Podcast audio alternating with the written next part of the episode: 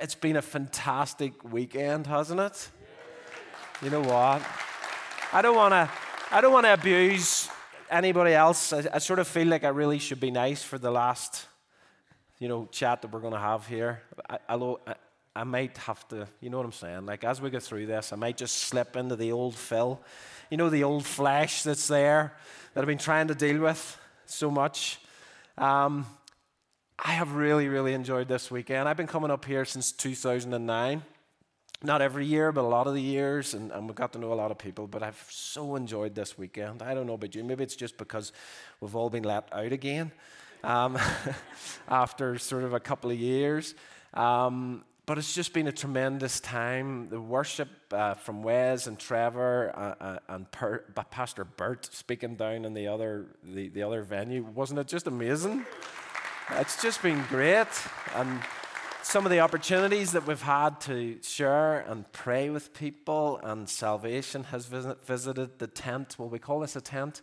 Salvation has visited the tent this weekend. Has it been fantastic? And it's my desire and prayer that that will visit more people within uh, the, these, this wall as well. But look, I, want to just sort of round everything up. I know it's Sunday morning. We're all tired. We're all heading probably for a long journey after this. So I will look at another uh, attribute this morning, but I want to just round it sort of all up, sort of just to bring it all to a focus point. Um, from what we've talked about over the weekend. Again, the books, I always like to let you know the books that I've been using whenever uh, uh, I talk. Uh, so A.W. Tozer, The Attributes of God, Volume 1 and Volume 2 is the books that we've been using. If you're looking for a couple of really good books to read, order those on Amazon. There's 20 uh, attributes in total, 10 in each book. And so tonight's verse, uh, sorry, this morning's verse, Transcendence, uh, 1 Chronicles 29 and 11. And what 1 Chronicles 20 and 11 says is, Yours, O Lord, is the greatness and the power and the glory. Power, there's that power again. Is Frank about somewhere? I hear the laugh, but I don't see the face. Uh, oh, yours, O Lord, is the greatness and the power and the glory and the victory and the majesty. For all that is in the heavens and in the earth is yours. Yours is the kingdom, O Lord, and you're exalted as head above all. Okay, the term divine transcendence is probably a term that you may have heard of before. It's one which is initially hard to get your head around, but at its most basic level, it simply means to go above, to rise above, or to be above. Now, this aboveness that we're talking about here, again, like last night, uh, it's not a geographical or a spatial thing like, like a star up there in the cosmos. It's not that type of aboveness. It's uh, really that God contains everything. We know that He is everywhere. He fills all time and space. And like we said last night, so we phrase I love is that God doesn't have to travel to be anywhere because God's already everywhere. And so, whenever we talk about transcendence and that being the, the aboveness of God, it's not a geographical or a spatial thing. And really, what we're talking about here is uh, it's an analogy by really saying how superior God is to us and infinitely superior He is to us. And it's hard for you and I to comprehend that. It's hard for us to comprehend how God is within us. He knows everything about us, but yet He's so far above us. And it's hard maybe to get our heads around both sides of that concept. Is it a contradiction? Absolutely not. And I hope that as we've talked about God over the last three sessions, and this morning, as we sort of just bring this all together, I hope that you will begin down the mountain with a little bit more head knowledge of who God is.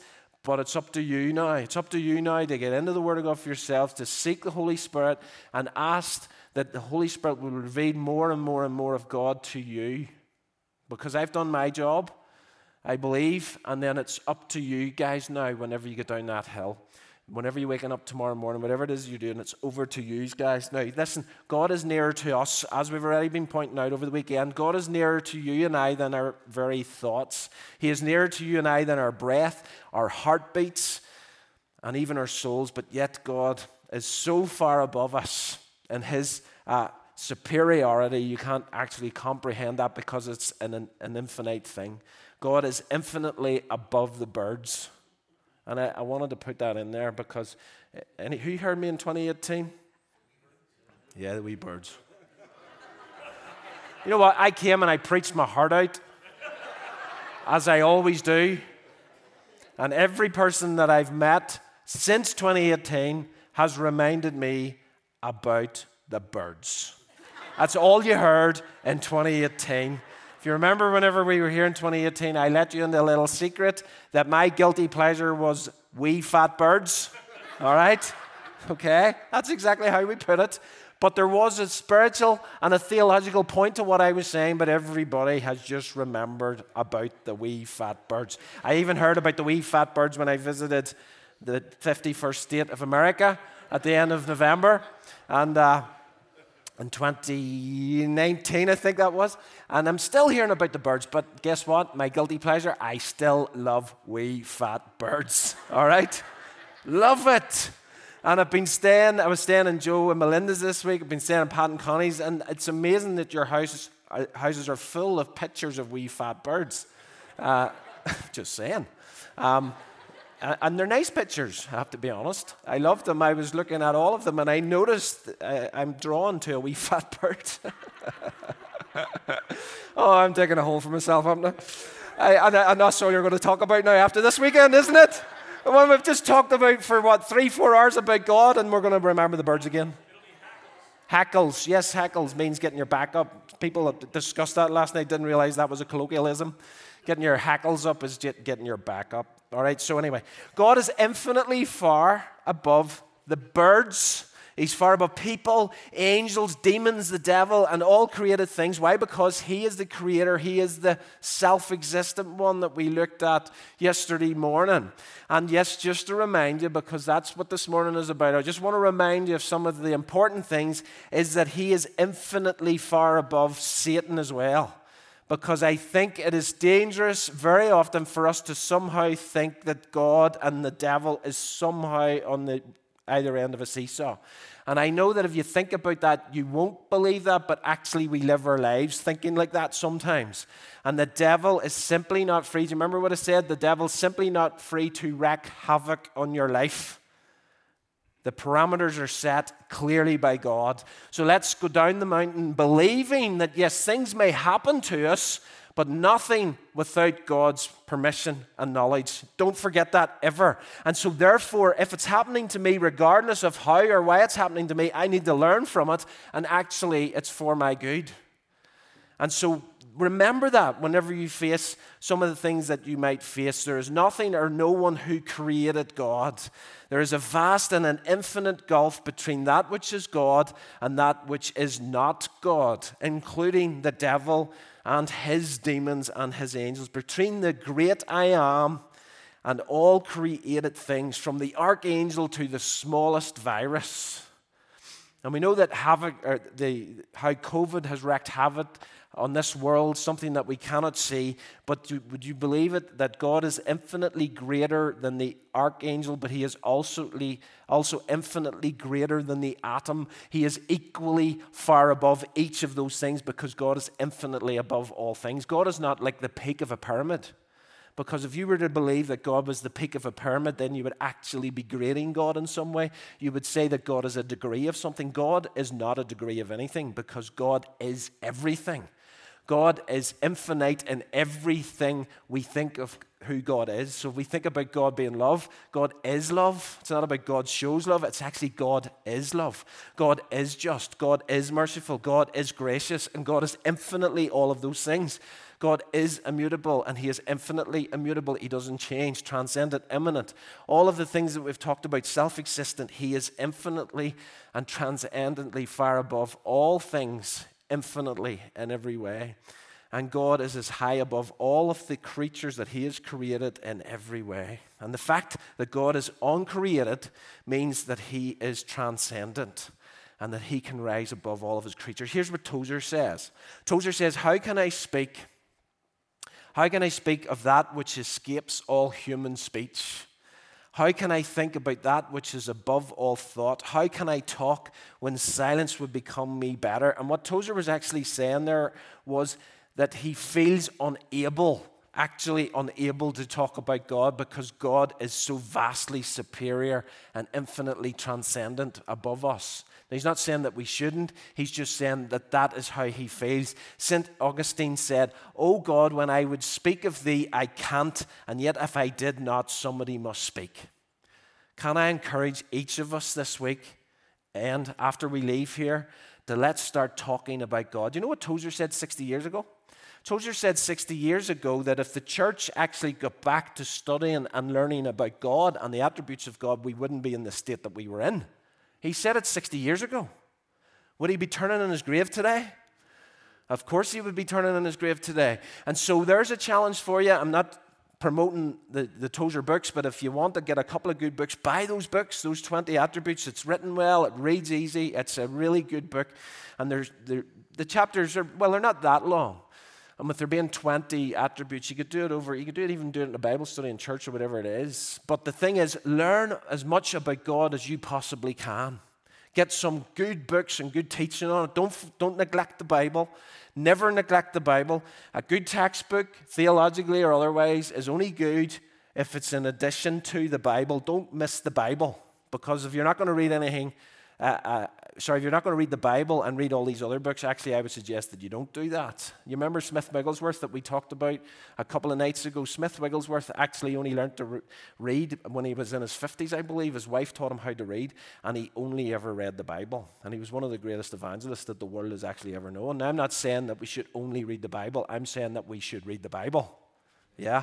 It's easy as Christians to talk about all the views that we've got. Sorry, I'm just going off track a little bit here, but let's go for it. And I'm not going to ask for show of hands, but it's easy how we can have comment and thought about a lot of theological issues, but sometimes a lot of Christians haven't even read the Bible from start to, start to the end. You know, you can read the whole Bible in a year if you read it for 15 minutes a day. Did you know that? 15 minutes a day, you'll get through the Bible in one year. I'm not saying that that's what you should do every year, but if you haven't done that, I actually think you should set yourself that challenge to read the Bible through between now and next uh, Firefighters Retreat. 50 minutes a day, you can do it. And it's not always about quantity, by the way. It's about quality and meditating on Scripture, and you can do both sides of that. But let's, let's look at that as a challenge for us as well. You know what? Our words about God, yes, these guys, these great people of old are saying, how can we speak of something as infinitely transcendent as God whenever we are not like that? But yes, God loves the fact whenever we try to speak about Him and we try to describe Him. Obviously, our words don't even scratch the surface of an infinite God. But God, in His love for us, loves our measly efforts to do so. I would imagine that the majority of people in the room today is a parent. Do you remember whenever your uh, three or four year old brought their first painting home from school or kindergarten or nursery, whatever it is you call it? Yeah? Do you remember whenever they brought the painting home? And they looked at you and the painting and said, That's our house, that's you, Daddy, that's the car, and that's the dog. And you and I are looking at it going, I just see blobs of paint, son. Now, that's what maybe what you're thinking. Everybody nodding the head here? No. Don't we love the picture? Where does it usually go? On the refrigerator. We call it the fridge, by the way. On the fridge, because I'm the one with the microphone that's where we stick it, don't we? And then sometimes the better ones even get framed. Yeah? I noticed in your bathroom, I see you talking, the bathroom that Wes and I were sharing, there was two pictures up, one by Katie, one by Julie. Am I right? See, I spotted that. I'm observant, you know. One was a bird, and one was a. See, I noticed the bird. You notice that? I can't remember what the other one was. A fish. Wes noticed the other one. You and the fish, Wes? Where's like fish? Fish and chips. Um, so, but the point is, a two year old can't paint a bad picture. Do you understand what I'm saying? And so, if you and I try to describe God, if we describe God from the depths of our heart in the sense that God knows and loves us, then we can't actually paint a bad picture because God wants to put our picture and our efforts on His cosmic fridge. Yeah? This is actually a real and a, a, perfect thing because we can't describe God, but if God sees our efforts to do so, He loves and He cares for us so much that there actually is no such thing as a bad effort. Let's just serve God and where we are. Sometimes people think, how can I serve God because I've been saved uh, a day, I've been saved a month, I've been saved a year, I have no theological training. Do you know what? If you love the Lord your God with all your heart, soul, mind, and strength, you can serve God in any capacity. You just have to open your mouth when you get through the door and tell people your personal experience of God and what God means to you and how He has saved you, changed your life, turned you around. And guess what? God's sitting up there going, fantastic. Fantastic. Yeah? There's no such thing as a bad painting to God if our hearts are for God. You know, we can never understand God, but we have to get back to the place of seeking Him in all His ways. And we talked about that, if you remember the other night. We talked about to seek God's face, not his hands. You will seek me and you will find me when you seek me with all your hearts. Jeremiah 29 13, we looked at that. We need to dehumanize God.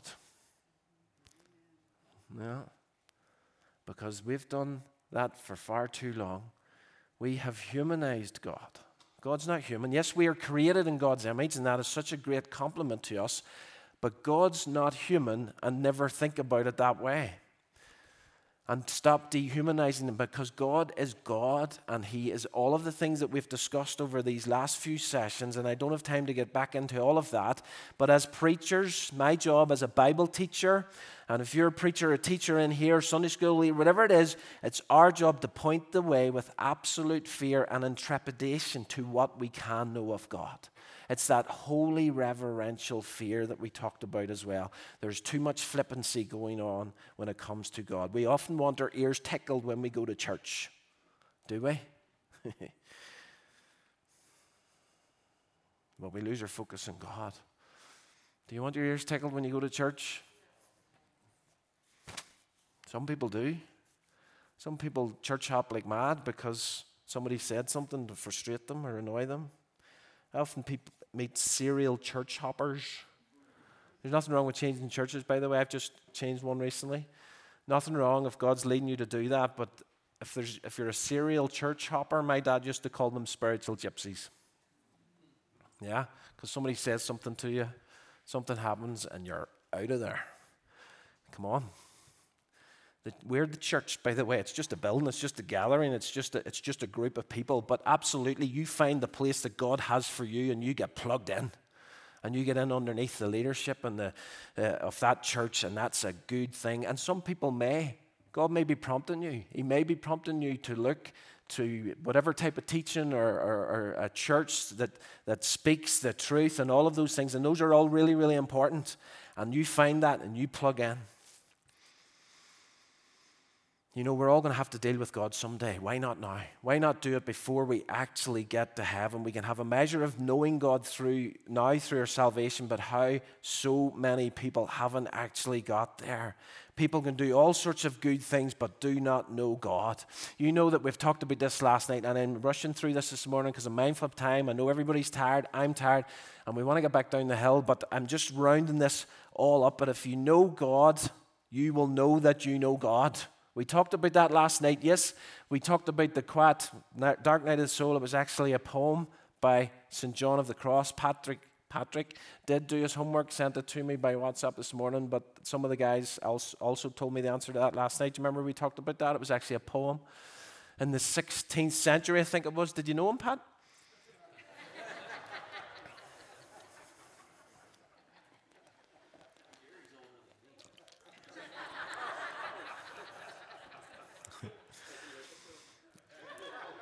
If you know God, you will know that you know God. Something in your heart recognizes Him. Yes, things might get quiet, but that's just a process, actually, of us having to rely on our faith in a much deeper sense.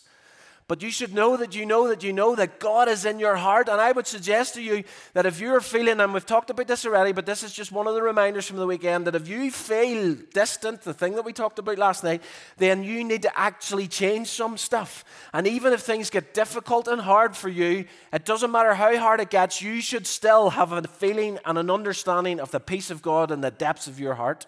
You should. And if you don't have that, there actually is something wrong. You need to go and, and deal with that. And again, I'm not going over what we talked about last night, and that's what we did. If you don't feel that search for Him now, and here's some things about meeting God. There is a dread in meeting God. Now, some of these statements may shock you to, to start with, but we'll back them up. There is a dread in meeting God, the manifest God. People don't want to know that.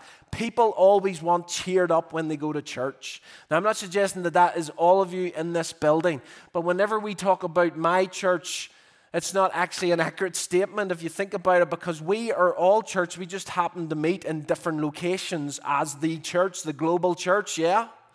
And so, very often, people want cheered up when they go to church. It's easy now, actually, because we've all went online, and there's many people in our generation, and it was talked about somewhere this morning. I think it was in the, the, the, the study group this morning at half six.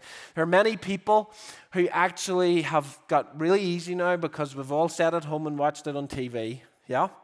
And now the church is back up again, but you know what's easier? Don't have to drive to church. All that fuel, it feels expensive now. Why would I go to church? It's on TV. Come on, we need to meet together. It says in the Bible that uh, we should continue to have fellowship with other believers, and it says that some have actually given up doing that. We've actually made it quite easy for that to happen.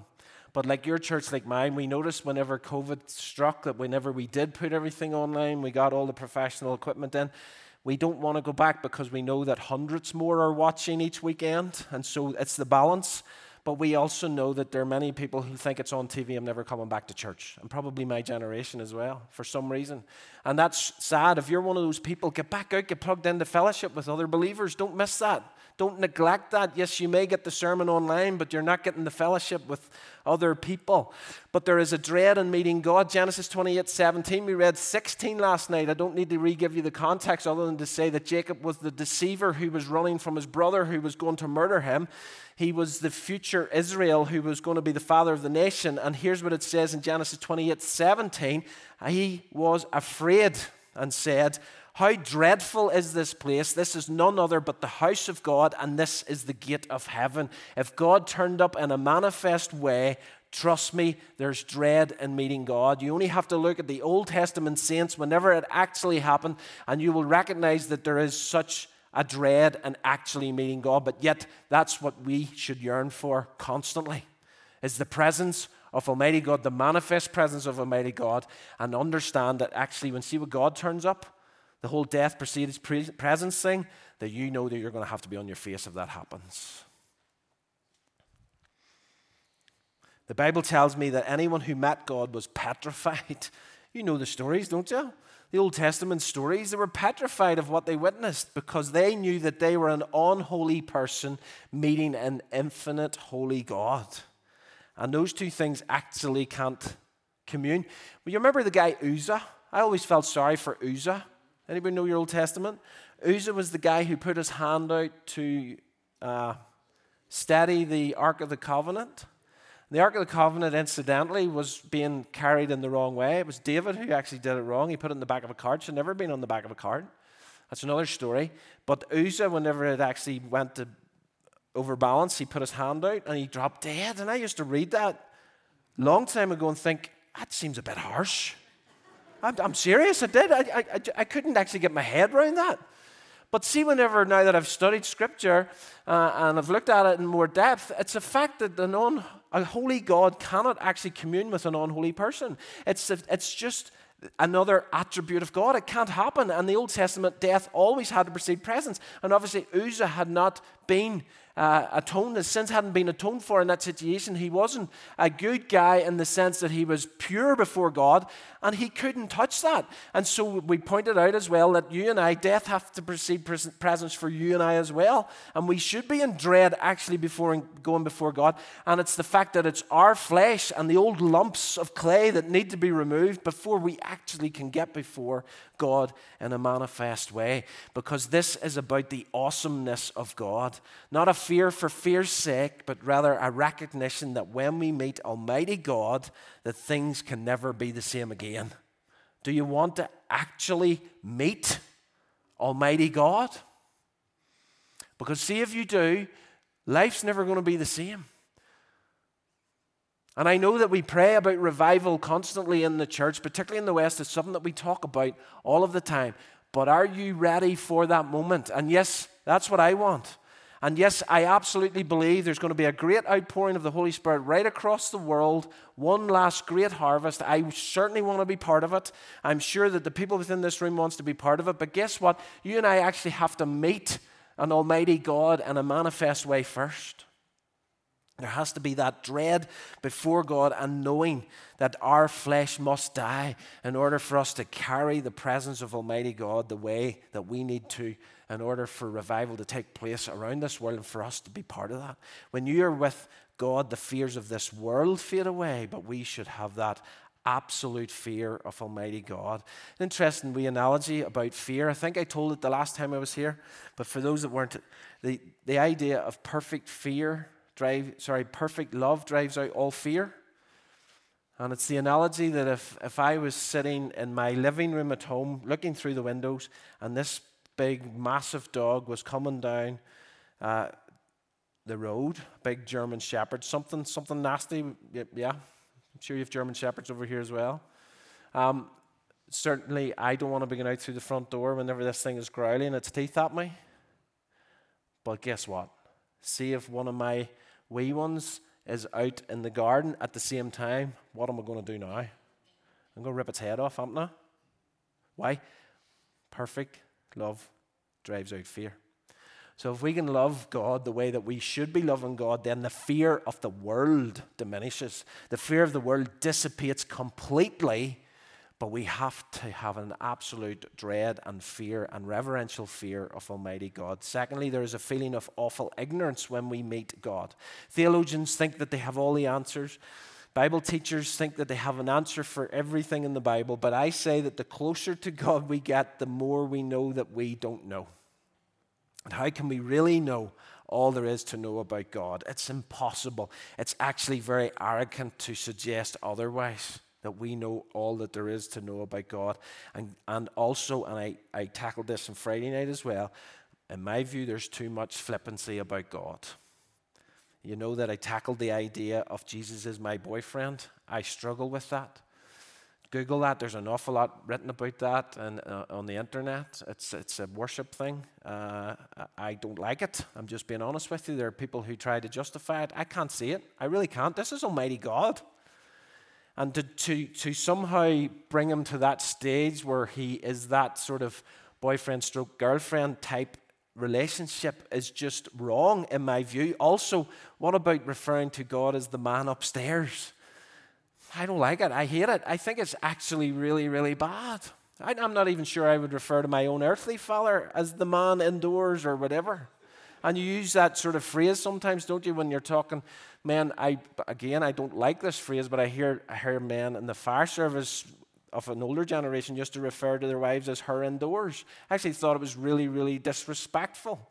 And so whenever we think about those kinds of things in human terms, how much more disrespectful is it to refer to God as the man upstairs or him or any of those colloquialisms that we may use for a familiar relationship? This is God Almighty. And if you're here and you have used those expressions, repent of them because I think that's what you should actually do. Because there should be that awful ignorance of meeting God. There's too much flippancy. Where's the awful ignorance in that? Here's what Tozer says we need to recover that feeling of ignorance. We know too much. There should be a speechless humility among us in the presence of the mystery inexpressible. I love that phrase. Write that one down if you're taking notes. That God is the mystery inexpressible. Now, let me read you the whole quote again. We need to recover that feeling of ignorance. We know too much. There should be a speechless humility among us in the presence of the mystery inexpressible. Thirdly, there is also a sense of weakness when we meet God. When someone is in the presence of God, they will know how utterly weak that they are. We just have to think about Isaiah. Isaiah in Isaiah chapter 6 fascinating verses. I'm not going to get into all of them. I'll read just a couple of them to you. Isaiah 6, 4 and 5 says, And the foundations of the threshold shook at the voice of him who called, and the house was filled with smoke. This is the commissioning of Isaiah in Isaiah chapter 6 and verse 5. And Isaiah, in the midst of that moment, says, Woe is me, for I am lost, for I am a man of unclean lips, and I dwell in the midst of a people of unclean lips, for my eyes have seen the King, the Lord of hosts. There should be an absolute sense of weakness when we're in the presence of Almighty God. And these things that I'm saying may sound negative to you, but actually they are not negative to you because we actually have to get to the place where we recognize that we are absolutely nothing so that God will start to use us. You just have to look at the Beatitudes. And I think when I was here in 19 at the firefighters piece, we went through the Beatitudes, if you remember. And the idea of the Beatitude starts where? Blessed are the poor in spirit, for theirs is the kingdom of heaven. Poor in spirit recognizing that we are nothing without God, having that absolute dread ignorance and fear of Almighty God, recognizing that yes, He's our Father, yes, He loves us, but having that reverential fear. Often, whenever you go back to the Old Testament, you look at Proverbs, it says that the fear of God is the beginning of knowledge, the fear of God is the beginning of wisdom. Do that as a Google search when you go home and look and explore what the fear of God actually should look like for you and I. And if we are over familiar with God Almighty, then there's something wrong with that. But yet, yes, He is absolutely our Abba Father, our Daddy God. Now, that's not irreverent because that is actually the relationship that we have with God Almighty. Is that He is our Father, but we have to remember that He is our Father and He is Almighty God, and He lives within us, and there is not a single thing that can touch us or harm us, not a single hair in our heads can be harmed unless God says so. And we have to recognize that, and we have to present God in that way, and we have to start living in that way. Because if we're weak, actually, God is strong. 2 Corinthians 12 and 10 says, For the sake of Christ, then, I am content with weaknesses, insults, hardships, persecutions, and calamities. For when I am weak, then I am strong. That's what the Apostle Paul could say. And I actually think we've got everything upside down a little bit. But if you look at the, the, the kingdom life of God, it's actually an upside down world. But we don't live it like that because we have we apply the same mindset that we apply to every other of our lives with our relationship with God. But actually, we should not be applying it like that whatsoever. We should know that we're nothing. We should serve God like we're nothing. Whenever we get the opportunity to present God, we should pre- present it in such a weak way and not of our own flesh as much as we can absolutely avoid and recognize that it's nothing to do with us whatsoever, but yet we keep going, we keep going, we keep going, we keep going, we keep going. We do the best that we can to serve the God that we love. I'm telling you, see if you can get this piece together in your minds, your life will never be the same again. I can promise you that. Let me challenge you with that. When you go down this hill, start to think about some of the things that I've been telling you. Get other books, start doing your research, get into the Word of God each and every day, insatiably. Don't leave it down. You should want to know everything that there is to know in the Word of God. So let's wrap this all up. I know I've been quick this morning. I've been quick on purpose. We're all tired. We all have long journeys ahead of us. So I just want to wrap this all up and hand back to Jason. And so some of the things that I may have been saying may have appeared negative.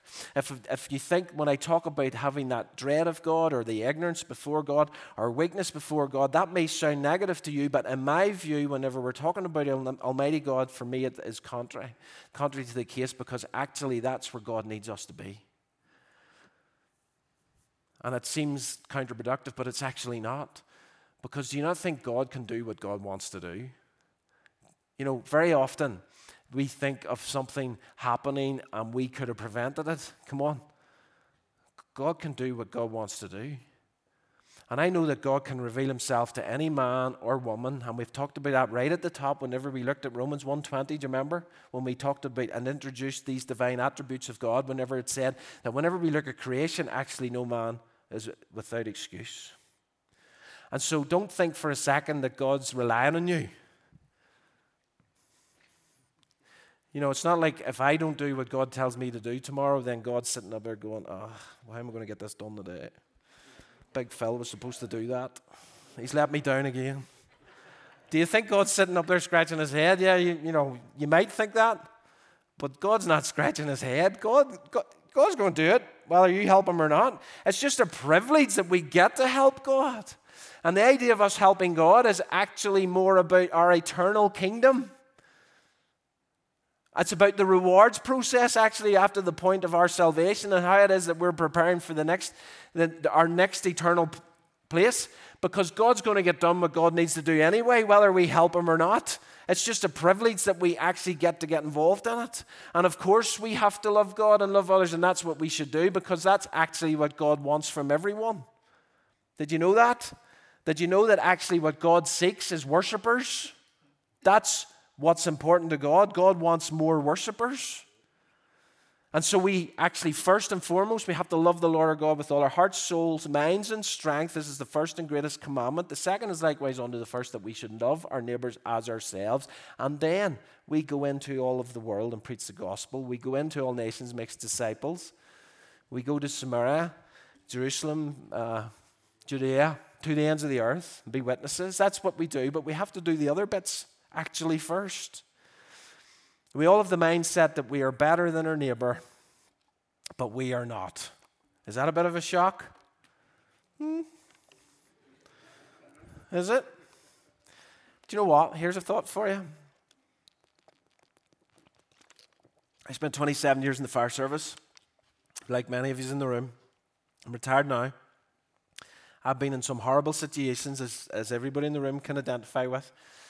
I've been in places in very, very, very socially deprived areas. I remember when I joined the fire service, I was very young, very naive. I was only 21. i left, I left college to start the fire service. I was, uh, I'd never had a, a job. I had part time work, but fire service was my full time job. I remember going into my first watch and it being such a shock to me as to that some of the guys that I was going to be working with, this naive young fella who was brought up in church, and all of a sudden he's presented to a lot of hairy backside you know what's in the fire stations. And it was such a shock to me, but to tell you the bigger shock was the first night shift that I did. Whenever I went into some of the socially deprived areas that I was serving, whenever I seen how people lived. But it so easy whenever we as firefighters go into those homes and go, What's happened here? You know what I'm saying? Not everybody's had the privilege that maybe you and I've had. Those people are loved by God as well. It's so easy for you and I to think we're better than our neighbor, but actually, whenever we've talked about some of the things that we have talked about as carnal Christians, actually, we're not. Can you accept that? Some people, some of those people would give you their last. I remember being offered. Well, I was in a home. It was, I think, it was Christmas Eve and the, the people didn't, the, there was a fire in the, the apartment. When we went in, the guy was refusing to leave because he didn't want to be taken to hospital for Christmas. So he was actually sitting in a fire. And, and thankfully, it wasn't a big fire. There was a lot of smoke.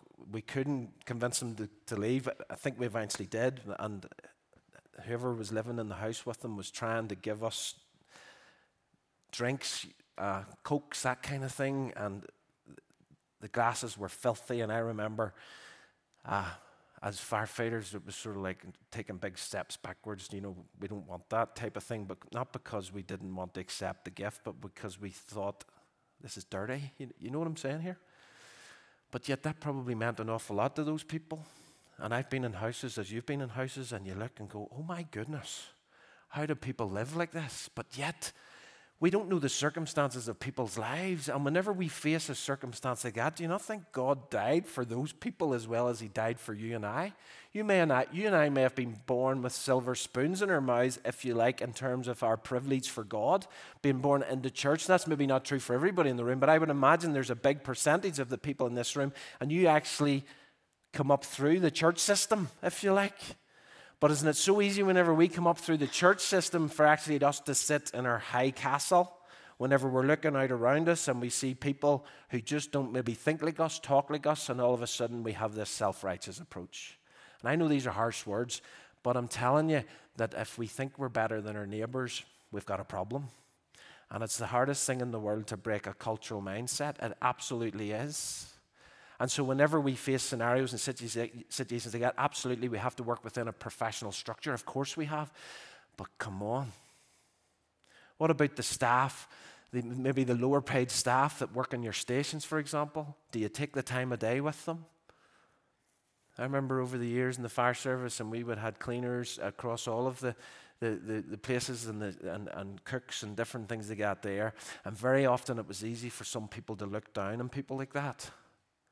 But these people are still people. and doing a fantastic job, by the way, and I'm not.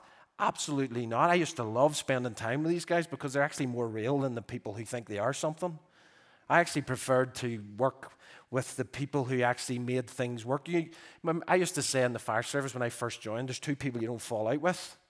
It's the cooks and the manual technicians. Because the cook's going to feed you and the manual technician's going to get you stuff. Uh, it's, what is it? Everybody loves a chief or something out there? Was it? I never met a chief I didn't love. Is that, did you talk about that one time, Mike? You know? I ended up as a chief, I didn't like too many chiefs. And I'm, uh, for the benefit of our people, all the senior people were known as chiefs, not the, far, not the big chief. But the point I'm making is actually see the people that come into our station, see the people that come into our lives, see the people that live at the end of the street, see the people who have made a couple of bad choices and they're maybe living on the streets, see the people that want to come into your church but feel that they can't because they don't have nice clothes. They're the people, and I'm completely off my notes now, and I don't know if it's a Holy Spirit thing or not, but they're the people that we actually have to love. They're the people that are our neighbors. They're the people that actually, if we don't get the attitude right, then God's going to actually hold that against us. Yeah? And so, whenever we look at God and recognize, that's the point that I'm making, recognize how insignificant we are actually in relation to an infinitely significant God. Whenever we realize that it's an upside down kingdom, whenever we realize actually we need to be right down here, that that's when God actually starts to use us in such a mighty way. And whenever we can love the world like Christ loved the world genuinely without a condition. You look at James, I talked about James as well over these three days, the book of James and some of the stuff in there about godliness. Chapter 2 never ceases to amaze me because that's about the rich man coming into your church and the poor man coming into your church. And when the rich man comes into the church, it's about getting him a nice seat. When the poor man comes into the church, you sit at my feet. How ridiculous is that? But actually, I'm not saying that you might actually do that, but do we think like that? I remember there was people used to come into the church that I was attending, and they had problems with alcohol and all sorts of things, and we made a point of actually serving those people in our church. But it was still difficult sometimes whenever you knew that they maybe had been in the same clothing for weeks, when they had been maybe urinating in their own clothing, but yet come in, let us put our arm around you. Because that's the people, that's where was Jesus? Where was Jesus? Tax collectors and prostitutes? See if Jesus was around today, we probably, we, most of the church would run him out of town because of who he was hanging out with. And I'm not saying that we should be hanging out with that kind of thing as an excuse to hang out with that kind of thing. I'm saying that if our hearts is mission and our hearts is love actually, and it's difficult, and I'm talking this direction as well because I'm all for a nice, easy, comfortable life sometimes as well. But if we have to step outside of our comfort zone to help the very people that Jesus Christ would have been standing amongst, then that's absolutely what we should be doing. So if we look in a different way and any of our neighbors, then actually we need to look this direction. Is that a fair point? And all sin, no matter what it is, is apparent to God. You might look at the sin of the prostitute, you might look at the sin of others that we've discussed and talked about there, but what about my self righteousness? Because self righteousness is actually the condition of sin that we've talked about as well. And see, the minute I think, see, the second that I think that I'm not self righteous, guess what? You've got a problem. The minute that enters my head. And so I know that what we talked about last night was strong stuff. Teaching that kind of stuff, I always find it really, really difficult. But you know what? Something I promised the Lord whenever He called me into the Bible teaching ministry is that I got to say what God gives me to say. And if people don't like to hear what God has given me to say, I'll answer for that. James also tells me that I'm going to be judged more harshly because I'm a Bible teacher and that frightens the life out of me. And so, therefore, take what God's saying to you. Ignore the flesh. If there's stuff I'm saying that you don't like, that's well and good. Just go and ask what God has been saying to you this weekend. God is transcendent. You cannot find him. Sorry, you cannot find him on your own. The cross of Jesus Christ makes it possible. The cross spans the great gulf between God and man. You know what? We're finished. Hopefully, hopefully you've been inspired through some of the stuff that we've talked about. Hopefully, you've felt reprimanded about some of the stuff that we've talked about. Hopefully, you've felt challenged about some of the stuff we've talked about. Hopefully, you've gone down this hill with a desire to dig a wee bit deeper for yourselves. It's one thing me talking here maybe for a total of three hours, but you need to get into this yourselves. I need to get into this myself. And so I just want to pray for everybody in the room and also just point out that if you have been here this weekend and you have not committed your life to Jesus Christ, uh, talk to the guys at Hume and you've got firefightersforchrist.org. You can contact us through that. The app, which is Firefighters for Christ, and there's opportunities there to contact the, the leadership team if you want to talk about any subject, any question, anything like that. But can I just pray for you in general before we leave, before I leave? Uh, just a prayer of blessing on each of and every one of you. And I'm sure there are many people in this room who have unspoken requests. I'm sure there's all kinds of things in a room this size where people are struggling with all. So, can I just pray for everything?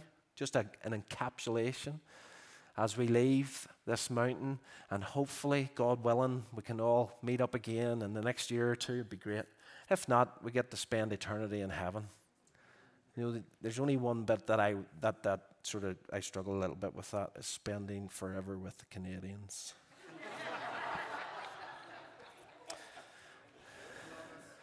I what a boot boot you is a boot boot boot. Anyway, listen, I digress. Just I was just to see if you were awake before I pray for you.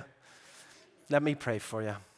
Heavenly Father, I just love the people in this room, Lord. I love you. And I love what you have done for me and what you've done for the people in this room. Lord, I pray that each and every person here, whatever's going on in their lives, Lord, that you would bless them indeed.